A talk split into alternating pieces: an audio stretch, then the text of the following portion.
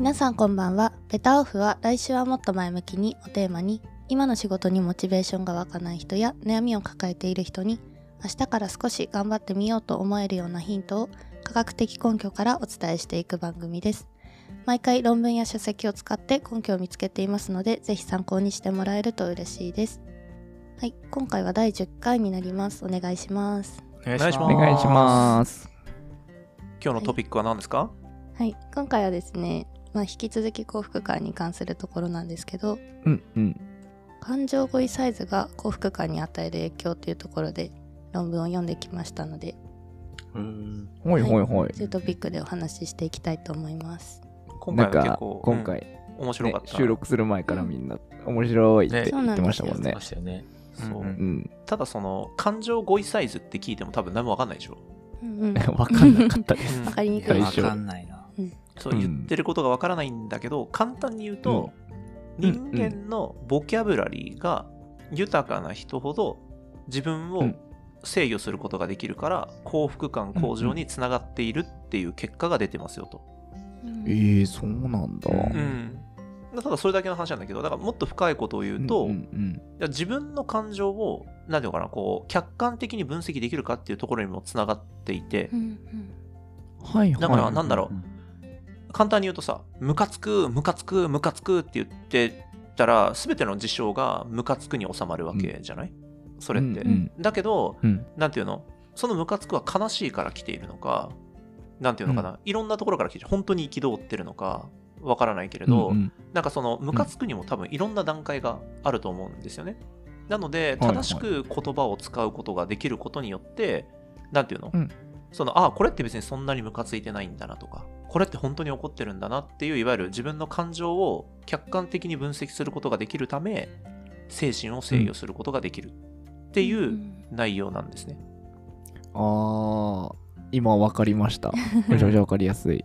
んそうだからなんだろうバカとかアホとかっていうのを ずっと言ってる人は なんていうのこうき切れがちというかななんていうんですかうんね、うんうんそう常に幸福感がこう下がってしまうというかうんそれしか表現できないから、だ例えば相手とディスカッションする時も、なんだろう。悪口を言うだけ？バカアホって言ってるだけだったら多分あんまり話にならないけど君のこういうところが、こういうところはちょっと気に入らなくてみたいなこと例えば言うと、うん語彙力の問題じゃないですか？それを説明できるっていうのは。ってなると、解決にもつながるしこううん。幸福感向上にもつながるしみたいな、っていう感じなのかなっていうところが多分こう感情語彙サイズが幸福感につながってるっていう部分だと思うんです。ね。うん。なんか論文の中にあった感情語彙サイズが大きいほど自らの感情を細やかに自覚することができってところがすごい個人的には分かりやすい表現だなと思っててうん。なんかおっしゃる通りだね。ねマイナスな感情でも怒ってる時とか悲しい時とかで違うじゃないですか。うん。そこがなんか細かく分かる方が次の対処もどうすればいいかどうすれば気持ちが持ち直せるのかとかそういう部分につながってくるから幸福感にもつながるのかなと思いながら読んでました。いや、おっしゃる通りだと思います、本当に。ん。実際ね、さっきも話したけれど、実際に自分の感情って結構客観的に見るの見るのって非常に難しいからさ。なんかこう喋ってて気持ちが整理されていくことってない、なんか。ううはいはいありますね。ありますね。うんうん。なんか例えばすごいムカついた時とかもさ友達と話すことによって鬱憤が晴れたり、うん。あ自分がもしかしたら悪かったかもしれないっていう風に思うことも結構あると思うんだけどうん。それをやっぱり自分を客観的に見ていろいろ分析して相手はこう思ってたかもしれないとか多分そういう風に思えるからな気もしているんですよ。なので、うん。うん。まあ、そういう意味でも多分語彙力は必要だし、うん。まあ、その細やかに自覚しているっていう部分につながるのかなって、うん、思ったりはしてたね。うんうん。なんか言われてみればすごい納得ですよ、うん、確かにそうだろうなみたい皆さん的にはどうですかね？なんかこういろんな多分お友達がいて サンプルはたくさんいると思うんですけど、いやなんかでも今のちょうど伊藤さんの話はすごい納得いく話だなって思っててぱ自分も結構友達と話しながらまとめていくタイプうん。だったりしててそれこそ相談とかする時とかもなんかやこうでこうでこうなんだけどさあれ？つまりこういうこと？みたいななんうん。かだんだんとまとまってきてこう、なんかそういう時とかに多分自分だけだとなんか多分分かんないこととかも多分なんかこう友達が知らない単語とかを言ってくれてああそれかもみたいなうん。でまとまる。で幸福感につながっていくみたいなこととかが結構あったりするんで、うんうん。そう。割と納得だなって思いながら聞いてましたね。うんうんうんとたもう、うん。あとああそう あともう一つはあのまあ皆さんご存知かもしれないですけどはい。私結構言語化が苦手で、そ のつまりこのままだとだんだんと幸福度が薄れていってしまうっていうのが ちょっと危機感を感じているのでまあちょっと感情語彙サイズを大きくしないとなって思っていました。まあでも喋れてる方なんじゃない？多分こうん。の感情語彙サイズの話ってなんかもっと極端なうん気がしてて、う、うんん。そのもっと多分語彙力の低い人と多分比較をしている気がする。うん。この論文を読んでる感じ。そう、ななんていうの？その例えば、例えば友達と喧嘩して、なんていうの？うん。ずっとファミレスで愚痴を言ってみたいな、なんか、あいつマジバカでさ、うん。みたいな。クソでさ、みたいな。ことを言ってたら、そりゃストレスレベルも下がらないよね、みたいな。多分、多分そういう次元のレベルと、うていうの、ちゃんとあの人のこういうところが、ちょっとよくわからなくて、みたいなことを喋ってる人の、多分、それぐらいの二極のレベルの多分会話だと思うから、うん多分、あ なるほど。そうそうそう。そういうレベルじゃないでしょ？うんまファミレスとか行って、バカバカバカバカとかいうタイプのいや、大丈夫です。大丈夫大丈夫ちゃんとです。大丈夫です。言わないです。なんか、いや、そうだこうでこうでこうでさ、みたいな。うん、割とそっちかもしれないですね。あ、そうそうそうそう。あの、全然だから、心配することはないと思うんだけど、多分知っておかなきゃいけないのは、その、うん自分の感情を整理するときは、なんていうの？こう、できる限りのボキャブラリーを使って、正確に分析した方が幸せになるっていうことだけを覚えておいてくれれば、うん、うんうんうん。いいかなっていう。なるほど、なるほど。うん。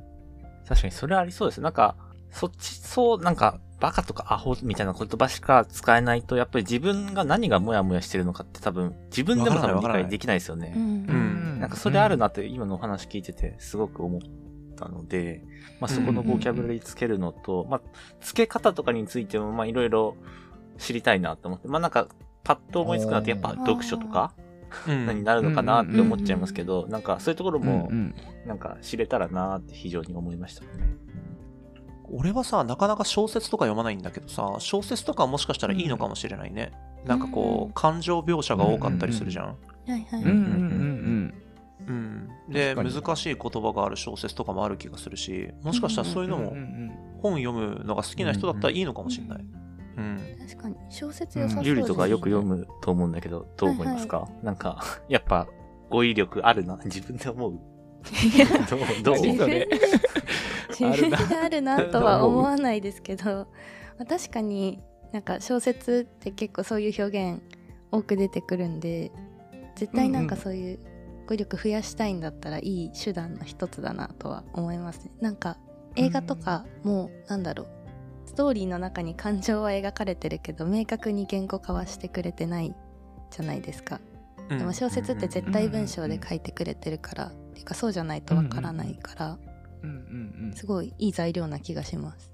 うん。ね、なんかうん。絵がない分ね、言葉でやっぱ細やかに表現しなきゃいけないっていうのがこうんう小説の難しいとこじゃない、うんそうだから多うんうんうんうん分言葉の数を増やさなきゃいけないんだろうなとも思うし、うんなんか怒ってるって書くよりもうん例えば憤りを感じているって書いた方がうんうん表現が伝わるだろうとかあると思うけど、うん別にねあのアニメの中で憤りって言葉使う必要ないもんね。見てて怒ってるってわかるし憤りのレベルで怒ってるってのもなんとなくわかるからさ。なんかうん語彙のいわゆる細分化というかもう多分小説の方が厳しそうだなっていうのはすごいなんか肌感としてすごい感じるよね。うん。なんか今の時代、特にそうだと思うんですけど、なんかやっぱ語彙力あった方がいいなと思う点が、テレワークとかもしててもやっぱチャットベースじゃないですか。うん。うん感情伝わらないですよね、やっぱり、あんまり。うん。あー確かに。だからうん。伝え方とかもやっぱそういう文章で伝えられる方法って多分いろいろあると思ってて、そこのニュアンスとか、うんうん。うん確かにね。なんか語彙が増えると、より伝わりやすくなるのかなみたいに思ったりして、あー確かに、うんうん面白いなって思いました。確かに確かに。そうね。オンラインだからこそ、語彙力を増やすっていうのは確かにありなのかもしれないね。うんうんうんまあ、なんかすげえ真面目な話したけどさっき俺が言いたかったのはなんかもう男性陣が「ユーリ、はい語彙力あるよねあるよねあるよね」って認めろよっていうのをなんかすごい言わせたそうで すごいニヤニヤしてたのが面白かったんですけど ちょっと真面目な話しなきゃいけないなと思って振ったんですけど めちゃめちゃスルーしました急に舵切った。うんね、なんか、あの子全然拾ってくれないんですよ。意図的に拾ってないです。ね。まあ語彙力あると思ってますけどね。こっちは。もちろんもちろんそれはそうね。思ってますけどね。マウントを取られたいのか？君たちは え？語彙力あるぞっつって あ僕ら語彙力ないですってやりたいってこと？そうそう。そうちょっとあの いやなんていういやのそのそサディズムとかマディマゾヒズムの話になるからちょっと あれなんだけれど。謎すぎる。戻そう戻そう。そんな方向はやめよう。あでもなんかちょっと真面目な話に戻すと、うん。あその小説読むの大事みたいなのって割と今回の論文で、まあ、なんなんとなくあやっぱ大事だったんだなって伝わってきたんですけど、うん。なんか前に僕の友達から聞いた話で、はいはい。その小説読むことによってなんかその主人公とかの人生をなんか勉強することができるから何回も人生を生きたことになるんだよっていうことを言ってた子がいてあなんか面白い観点だなって思ってたんですけど、うん。でもそれって今回の論文と割と関係してる気がしてて、まあ、その人の感情とかをこういろんな言葉で表してくれてでそれを知ることによって、まあ、自分も結果的に感情語彙サイズが大きくなってで、まあ、それで幸福感の向上につながっていくのかなって思ってなんか思い出してましたねさっきうん。聞きながら。うん、いやいい言葉だね。そのなんか人生を二度体験できるっていうのは。そううん。感動したんですよねそれ聞いた時。確かになんかかっこいい言葉だなと思った。ね、で割と論文でもその通りって言われてるなら、うん。おおやっぱそうなんだみたいな。でもねそれもなんか実体験に落とし込んでもさ2つの人生じゃないけど人生経験長い人の方がうん。いろいろな説明ができるしなんかうんいろんな観点の視野を持ってたりとかするじゃない？うんうんだから人生経験の豊富な方にと同等のねいわゆるなんだろうこう能力だったりとか言語力だったりとかをつけるんだったら人生2倍2倍のスピードで経験するために小説読むっていうのはありなのかもしれないね、今のキャスの話じゃないけど、うん、ね。そうですね。そうそうそ確かになんかあの感情の語彙とか人生経験するとかも映画とかって結構なんだろう第三者視点で、うう。うん。ちょっとなんか放筋からずれますけど。あで描かれてるじゃないですか、うん。でもうん。小説って大体なんか主人公の主観おでー話が進むからより一層なんうんかそういう側面が強いような気がします、うんうん確かにね一人称視点だよね結構、うん。主人公視点で話は絶対進むな。確かに。言われてみればそうですね。ね確かにね。でアニメとかだとねさすがだね。うんさすが。やっぱ映画も本もたくさん 見て読んでるだけあるよな。どっち煽られてます？ゆりって語彙力高いよね。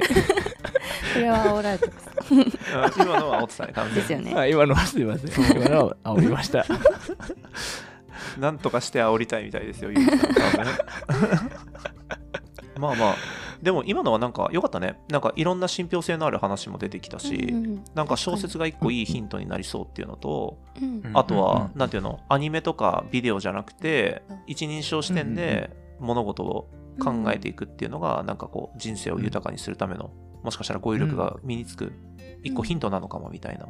うん。うん。確かにいいじゃん。なんか、すごいためになる話だったと思いますけど。いいまとまりでした小説いかが読みたくなりますね。ね、小説読みたくなったよね。うんちょっと俺も読みたくなっちゃった、今。ね。確かに、うんじゃあ今回はみんなで小説読みましょうということで、えーこの番組は Spotify、Apple Podcast、Google Podcast、Amazon Music で配信しています。毎週水曜日と日曜日の夜に配信しておりますので皆様お聞きください。フォローしていただけると嬉しいです。また SNS やブログもやっていますので概要欄の方からチェックしてみてください。こちらもフォローやブックマークをよろしくお願いします。それではまた次回。バイバイ。バイバイバイ。